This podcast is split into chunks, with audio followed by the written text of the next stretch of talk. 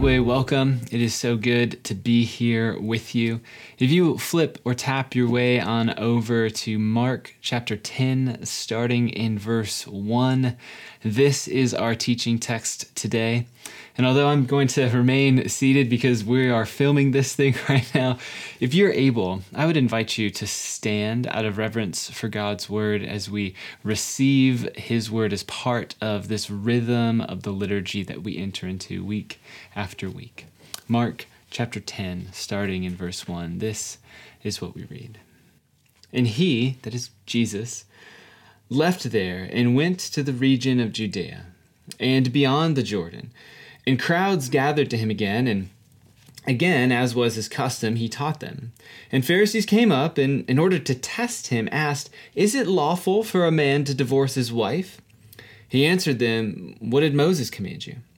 And they said, Moses allowed a man to write a certificate of divorce and to send her away. And Jesus said to them, Because of your hardness of heart, he wrote you this commandment. But from the beginning of creation, God made them male and female. Therefore, a man shall leave his father and mother and hold fast to his wife, and the two shall become one flesh. So they are no longer two, but one flesh. What therefore God has joined together, let not man separate. And in the house, the disciples asked him, again about this matter. And he said to them, Whoever divorces his wife and marries another commits adultery against her. And if she divorces her husband and marries another, she commits adultery. This is the word of the Lord. And if you're still standing, you can go ahead and take a seat you know as we as we have our bibles or our tablets or phones open to mark chapter 10 stay there. Uh, in a moment we're going to work our way through part by part. But let's first in response to god's work and just to assume that we may not be in a place where we're ready to receive such a word let us pray. Father we thank you. We thank you that you are good and that whatever these words of Jesus elicit, whatever they draw out of our hearts or evoke, God, we, we submit that we bring all of that to you in this moment. All of our past traumas and pains, our hopes, our expectations, we, we submit them all to you now and we ask that you, Spirit, through the Word of God, would lead us to Jesus, that you would help us to have space to receive your Word so that we might receive it and live, so that we might receive it and find joy and peace in your presence. Amen.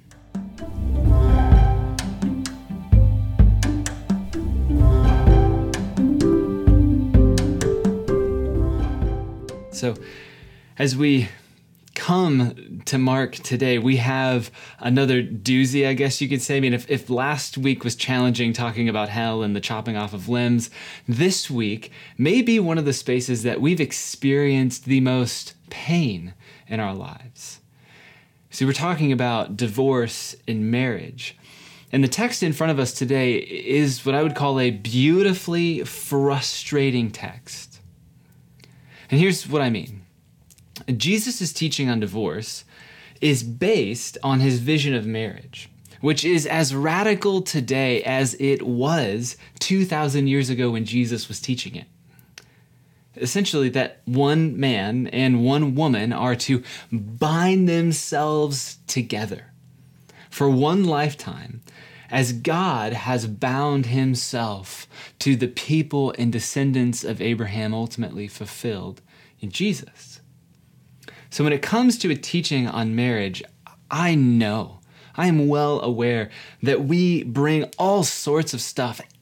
And because of that, we are guarded. We're, we're guarded because the fact is that some of us right now are in marriages that are in a tender spot, and we are doing all that we can to hold ourselves and the marriage together. Others of us have walked through like a grievous season of divorce, even if it was deemed a quote unquote no fault divorce. It's left us scared to, to trust and scarred. Maybe your hesitation is a bit different, or you're like me, you're a child of divorce, and so a talk on divorce and marriage it it brings out all sorts of other stuff. It challenges us in a different way. Or, or perhaps you're in a different category altogether and you desire to be married, you aren't, and you simply don't want to hear another talk reminding you that you're not or that you're not ready.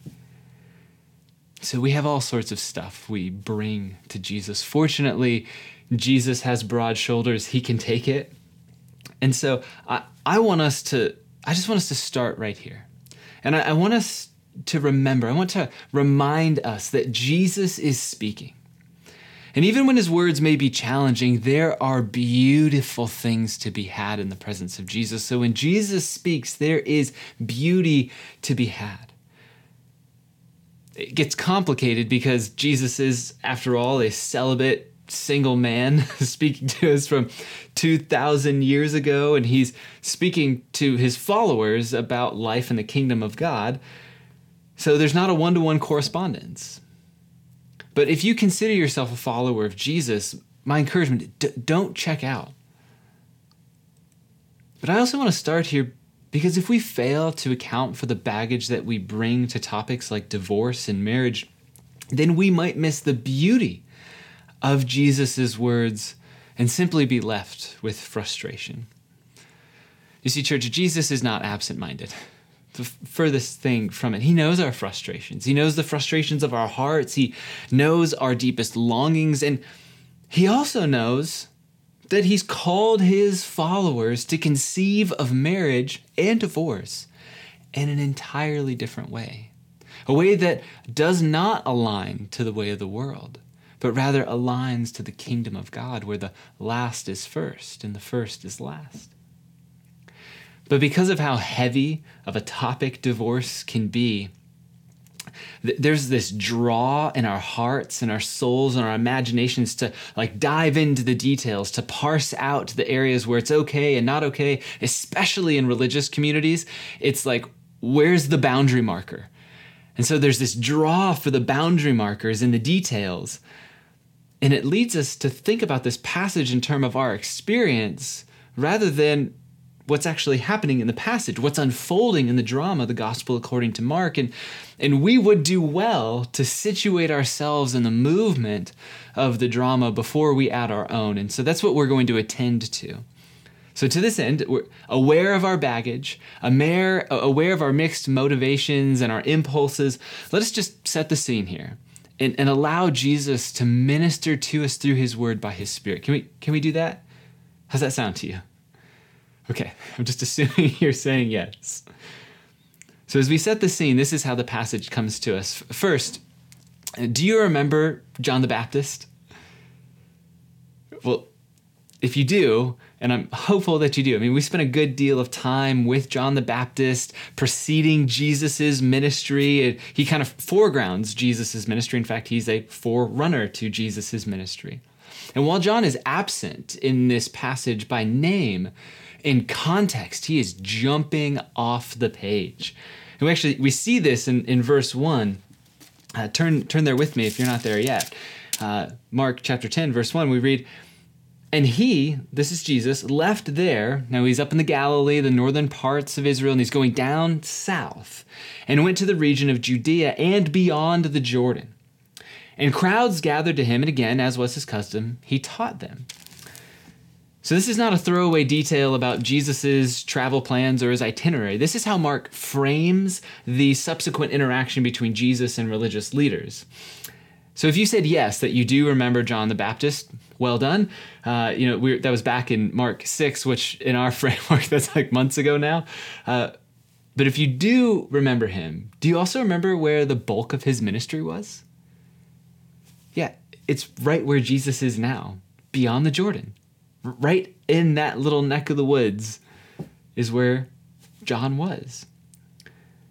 So the verse that we just read, excuse me, uh, the, the next verse helps us make sense of the first verse. So go with me to verse 2. And Pharisees came up in order to test him. Now stop right there. When the Pharisees came to Jesus, this will sound redundant, but it's important. they came with an agenda. They came to put him to the test. And they did so with this question. Check this out Is it lawful for a man to divorce his wife? Now, I, I, as I was preparing for this, I read this uh, little illustration here, and I just want to share it with you. If you're going to ask, is it legal to drink at 16? Do you know what I mean? Did I need to add, is it legal to drink alcohol at 16? No, I didn't, because in our context, we know the legal drinking age is 21 years of age. And when I ask, is it legal to drink we understand that you don't have to be a legal age to drink water. We all need water. So there's this is a culturally bound question. So too with the question that the Pharisees asked Jesus, it's culturally bound. In fact, it's a contested issue. It's a a space of debate in their time. And this is just as contested then as it is now. And we'll say more about that in a second. But why is this significant? Like, how does this initial interaction help us make sense of verse 1 and then the whole interaction together? Well, uh, with this question, the Pharisees not only thrust Jesus into a culturally tense topic, they do so knowing that this is the very controversy that led to John the Baptist losing his head. So, just a quick refresher back in Mark 6, all those months ago, John called out Herod Antipas, who's this governor of a region there, for marrying his sister in law, Herodias. It's his brother Philip's wife. Yes, it is as jacked up as it sounds. Eventually, this led to John's imprisonment and eventually his beheading. This is where it gets really interesting. Uh, and stay with me here, this might feel a little nerdy, but this whole debate centered around a contested passage in what the Hebrew people would call the law, specifically the book of Deuteronomy. And here's the actual passage. This is in uh, Deuteronomy 24, and we read this. When a man takes a wife and marries her, if then she finds no favor in his eyes because he has found some indecency in her, remember that.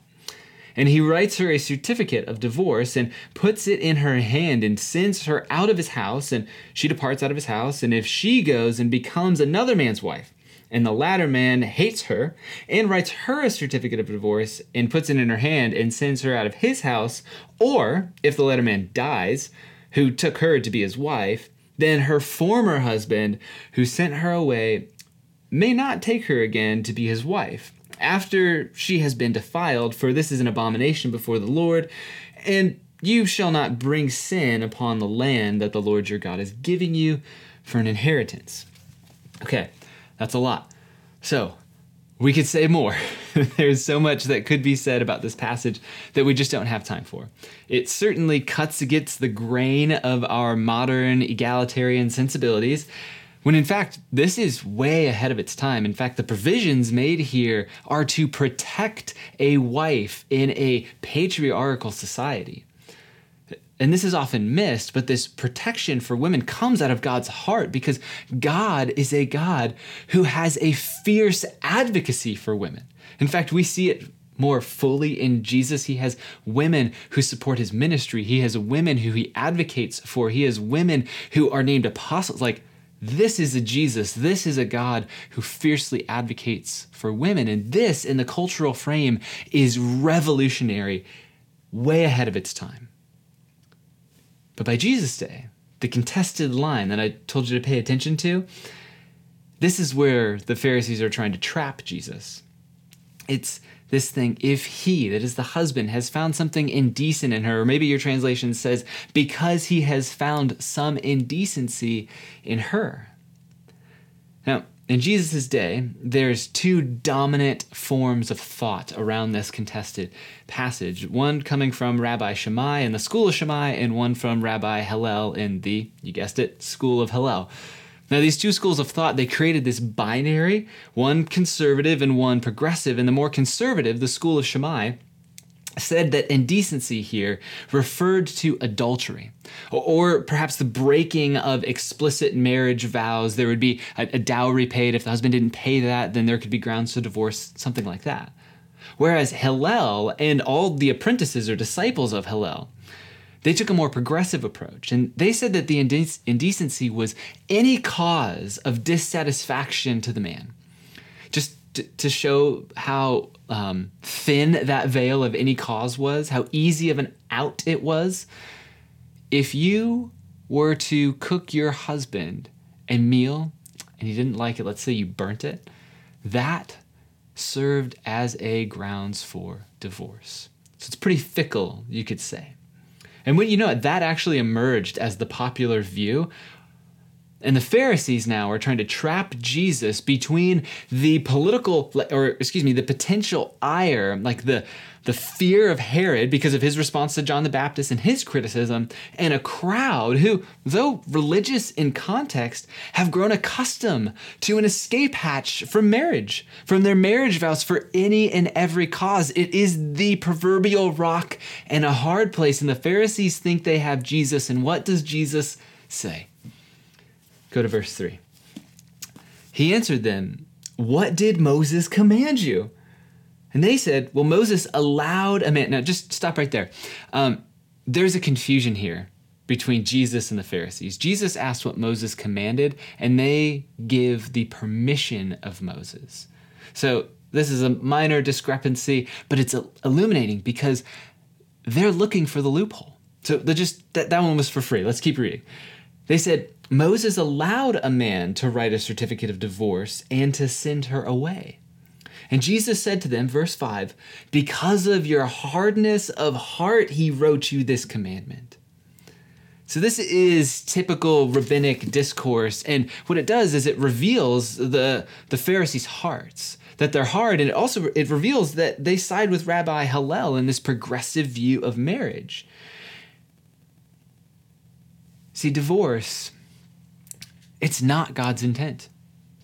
It's a concession for people who are opposed to God. It's this space where God sees the hardness of heart and he makes a concession so that the people might have some semblance of integrity to protect the women who are there. And this is important here. See, for Jesus, the only thing that a marriage cannot survive is a hard heart. A marriage can survive sickness, it can survive loss. It can even survive the tragedy of an affair, but provided that repentance, like the deep work of repentance and then subsequent reconciliation, it occurs. But a heart that is closed off to another, a heart that has hardened itself to movement toward another, has actually hardened itself towards movement toward God. See, just look at how Jesus continues to make this point in verse 6 says, But from the beginning of creation, God made them male and female. Therefore, a man shall leave his father and mother and hold fast to his wife, and the two shall become one flesh. So they're no longer two, but one. This is like divine math uh, one plus one equals one. What therefore God has joined together, let not man separate. See, in this, Jesus appeals to what theologians call creational intent, and that's a bit of a technical term, but this isn't Jesus avoiding the question. Uh, Jesus is engaging the heart. He's he's drawing back to the commands. They would they would have this idea that it's not just Deuteronomy that Moses inspired, but it was also Genesis. So they would see that Moses, the law of Moses, extended back to that as well, and that's what Jesus is drawing their hearts to. New Testament scholar Tom Wright, who, in reflecting on Jesus' words here, kind of helped unlock something for me. He, he says this For Jesus' comment to make sense, this is his appeal to the creational intent. For Jesus' comment to make sense, he must be offering a cure for hard heartedness. If he's now articulating a rigorous return to the standard of Genesis, to God's original intention, he's either being hopelessly idealistic or he believes that the coming of the kingdom will bring about a way for hearts to be softened. The fact that debates about divorce have concerned the church ever since indicates that this cure doesn't work automatically or easily. Now, that's not the end of the quote, but I, I want to just say something there. So many, so many of us are in, like, we're in it for the quick fix. And that simply is not what happens. We, we, feel, we feel like we can come to Jesus and he does receive us. And that's great. And that, that, that that's where we have to stop. See, Jesus isn't here just to build something back better. Jesus is here to transform us, to be who we truly are, to be fully human. And, and church, that takes time. Tom Wright goes on, he says, equally though, the fact that millions of Christians have prayed for grace to remain faithful to their marriage vows, often under great stress, and have found the way not only to survive but to celebrate as one flesh indicates the implicit promise is true. See, we, we can desire the easy way. And th- there's nothing insidious or evil about that. But if we think that is the way, we are in for a rude reality check when the hardness of life continues to play itself out. So, why not prepare our expectations and, and step into the reality of the brokenness that we're complicit in and that we participate in. And then, as Wright concludes here, that we would appeal to our great God and Savior to help us make a way forward, to participate with His grace in this commitment. I just have to say, before we can actually get to the heart of this, and you may feel like, okay, Kyle, so what have we been doing this whole time? Well, bear with me. Before we can get to the heart of this and ask questions about marital relationships and divorce and their rightness or their wrongness, we must ask the question what does it mean to be human? what, what is a human? What's sexuality? What's sexuality for? How, how does all this stuff work? See, the shouting match that we hear in the culture wars that some of us choose to participate in over sexuality and gender, marriage and divorce. I mean, if we're honest, the, the culture's really just kind of gone away from this. So the, the shouting match is kind of one directional at this point. But it, they stem, these shouts of aggression, they stem from disagreement on the answer to these core questions of what does it mean to be human? For, example, if you fully embrace Darwinian secular vision for human flourishing, if, if you embrace a fully secular worldview, that all of this is just a happy accident, it's, it's really just about survival and pleasure, then of course marriage makes no sense because at this moment, we're not fighting off saber toothed tigers.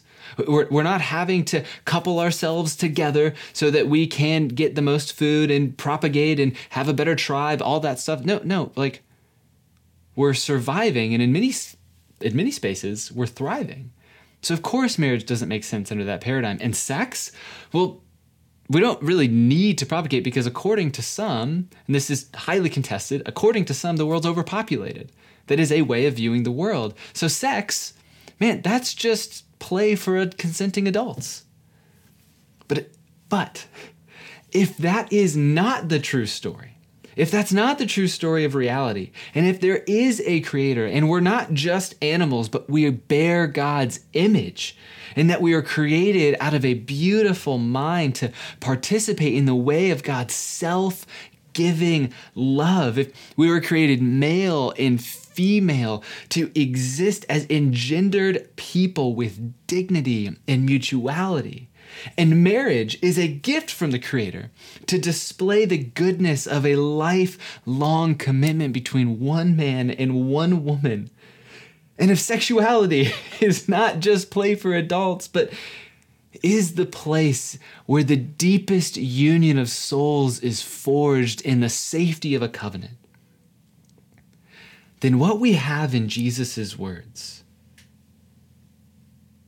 what we have in Jesus' words is a beautifully frustrating vision for how God chose to display his selfless union with humanity, namely marriage. And this, this seems to shut down the Pharisees. When Jesus gives his explanation and appeals to the creational intent, the Pharisees go away as far as Mark's concerned, but the disciples don't. You remember, Mark's described the disciples' hearts as hard as well, and they're confused about Jesus' words. In verse 10, we read this.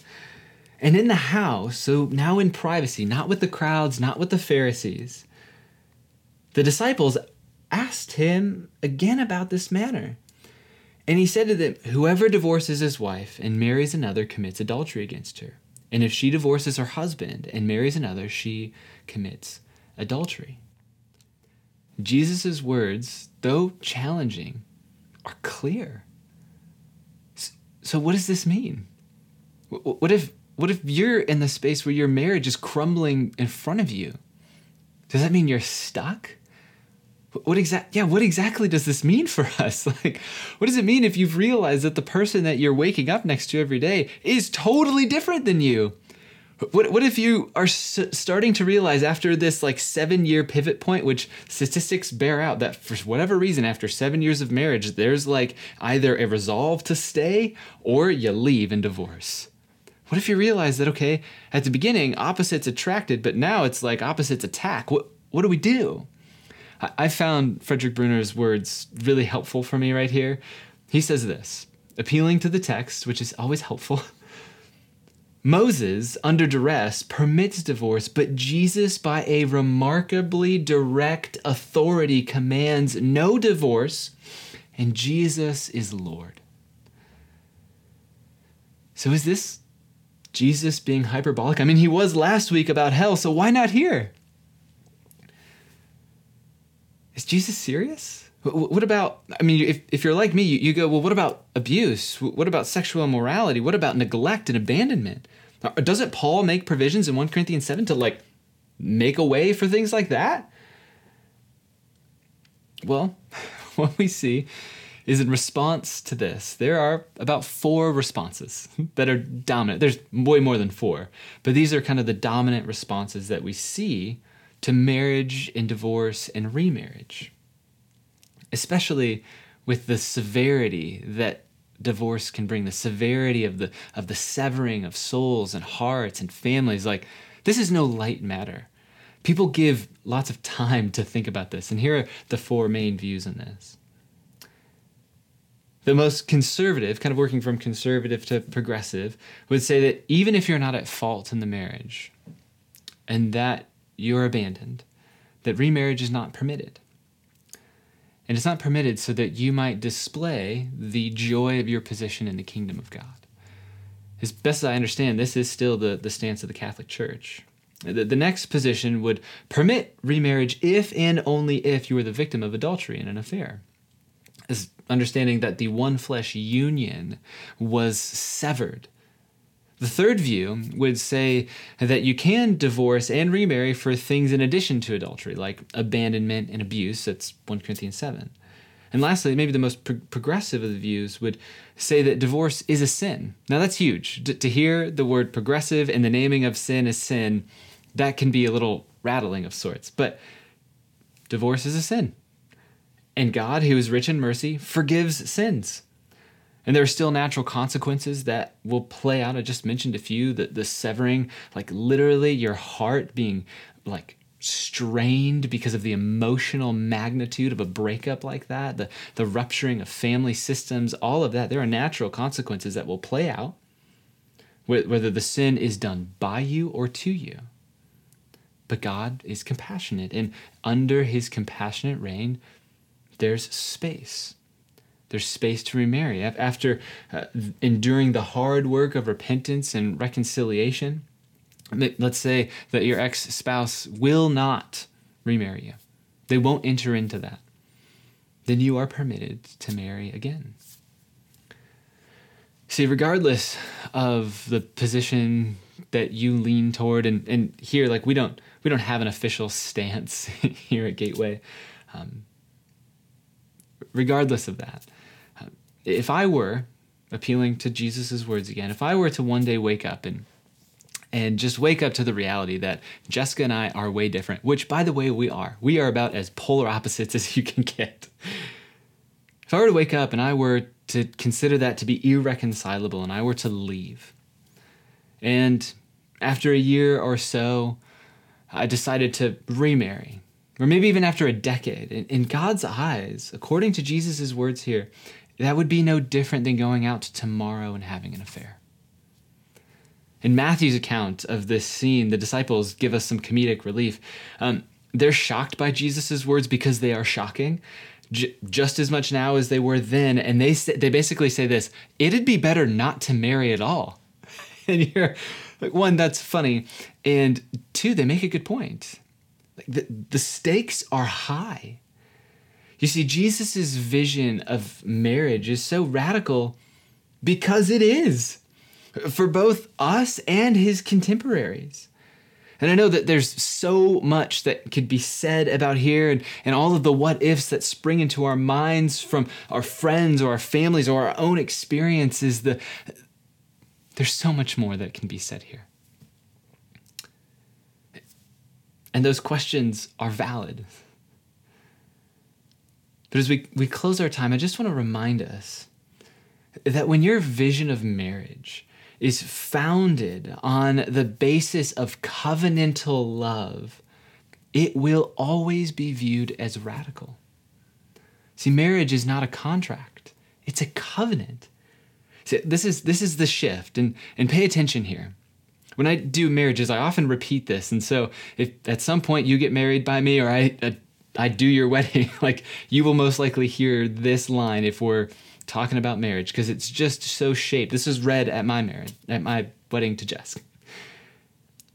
A contract says, I take you for me, but a covenant says, I give myself to you. A contract says, you better do it. A covenant says, How may I serve you? A contract says, What do I get?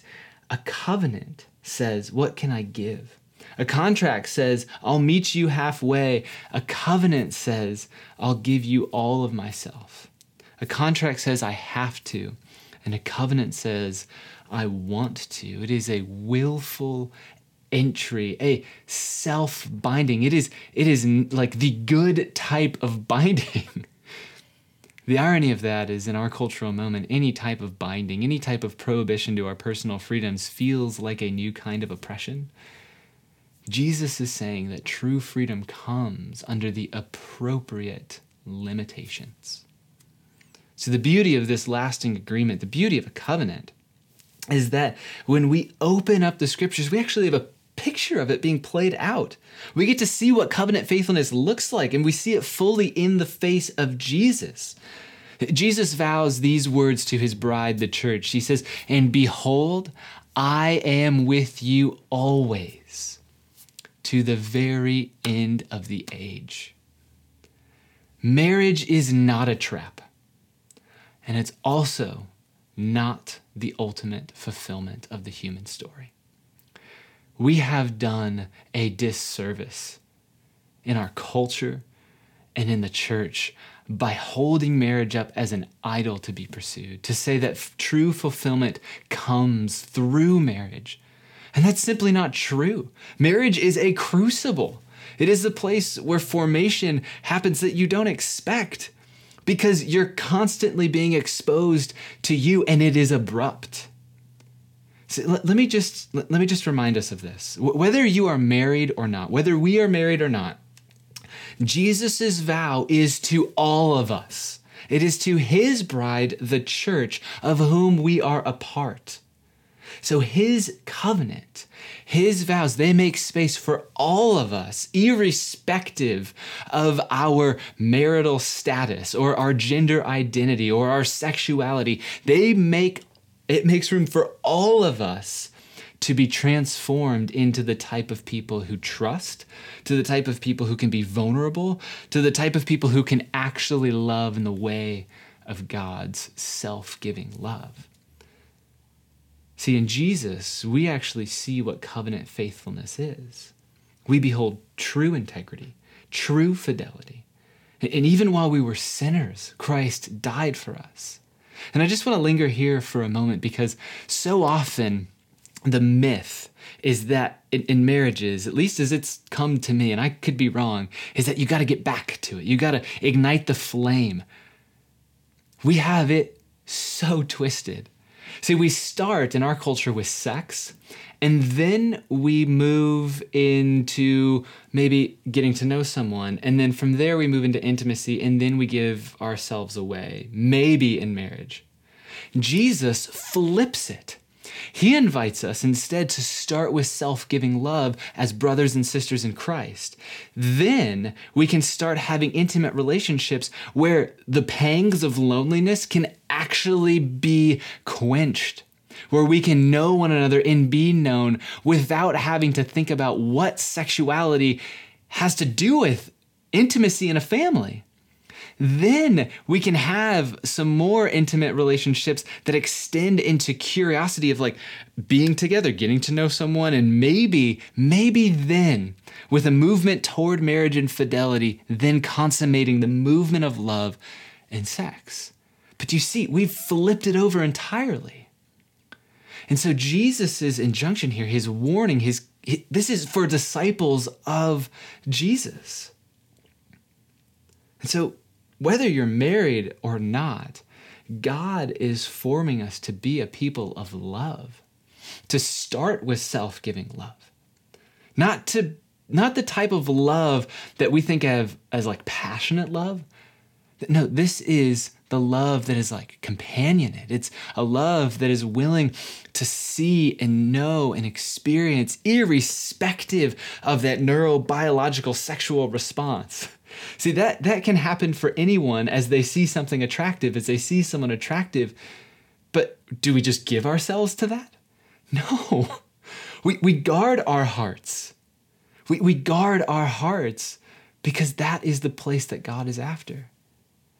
And I say all of this because I want us to know that God's interest, that Jesus' interest is forming you and forming me more and more into his likeness. So that we would be a community of self giving love. So that we could genuinely say we are people pursuing the presence of God that we are people genuinely praying, that we are prayerfully contending for His kingdom to come here in Des Moines as it is in heaven, and that we would join Him in the renewal of all things. We are a part of that all thing formula. We are the ones who need the kingdom. And it's Jesus' presence that makes space for us to be transformed into the type of people who live out of an ethic that gives itself away. So I know some of you are in the midst of this right now, and you are hurt. And the thing you want most in the world, I don't think it's divorce, I think it's reconciliation. And let me just remind you that you have been reconciled to God in Christ. And for those who have been reconciled to God in Christ, that means that we can be reconcilers as well. That there is a movement of grace, that we who've received grace can extend grace. Does that mean that we abide by hurt and abandonment and abuse. No, no, no. We name sin as sin. We address it. And, not but, and we seek repentance and reconciliation under the covering of God's compassionate love. So, church, I hope, I hope that this would draw us in to the love of Christ because the covenant of marriage, it just happens to be one of the spaces that God is refining us in. Yet all of us, all of us are called to be formed into the image of Jesus. All of us are called to fidelity to our husband, to our King, Jesus. So let us appeal to him now to soften our hearts to receive his word as we respond in worship through song. Jesus, we prayed this at the beginning that we come with all of ourselves. And we pray this now that you would receive that that you would comfort us through your Spirit, that your word would be the life and light that leads us along the path that we are on. That you would actually give us wisdom and that we would open up our ears, we would look and behold that the glorious face of Jesus is the light unto our path. God, I pray specifically for those in our community who are wrestling from this not to feel condemnation, but to feel comfort and conviction, to, to feel loved and challenged. God, would, would the words that you will be with us now and always be a present comfort in our time of need.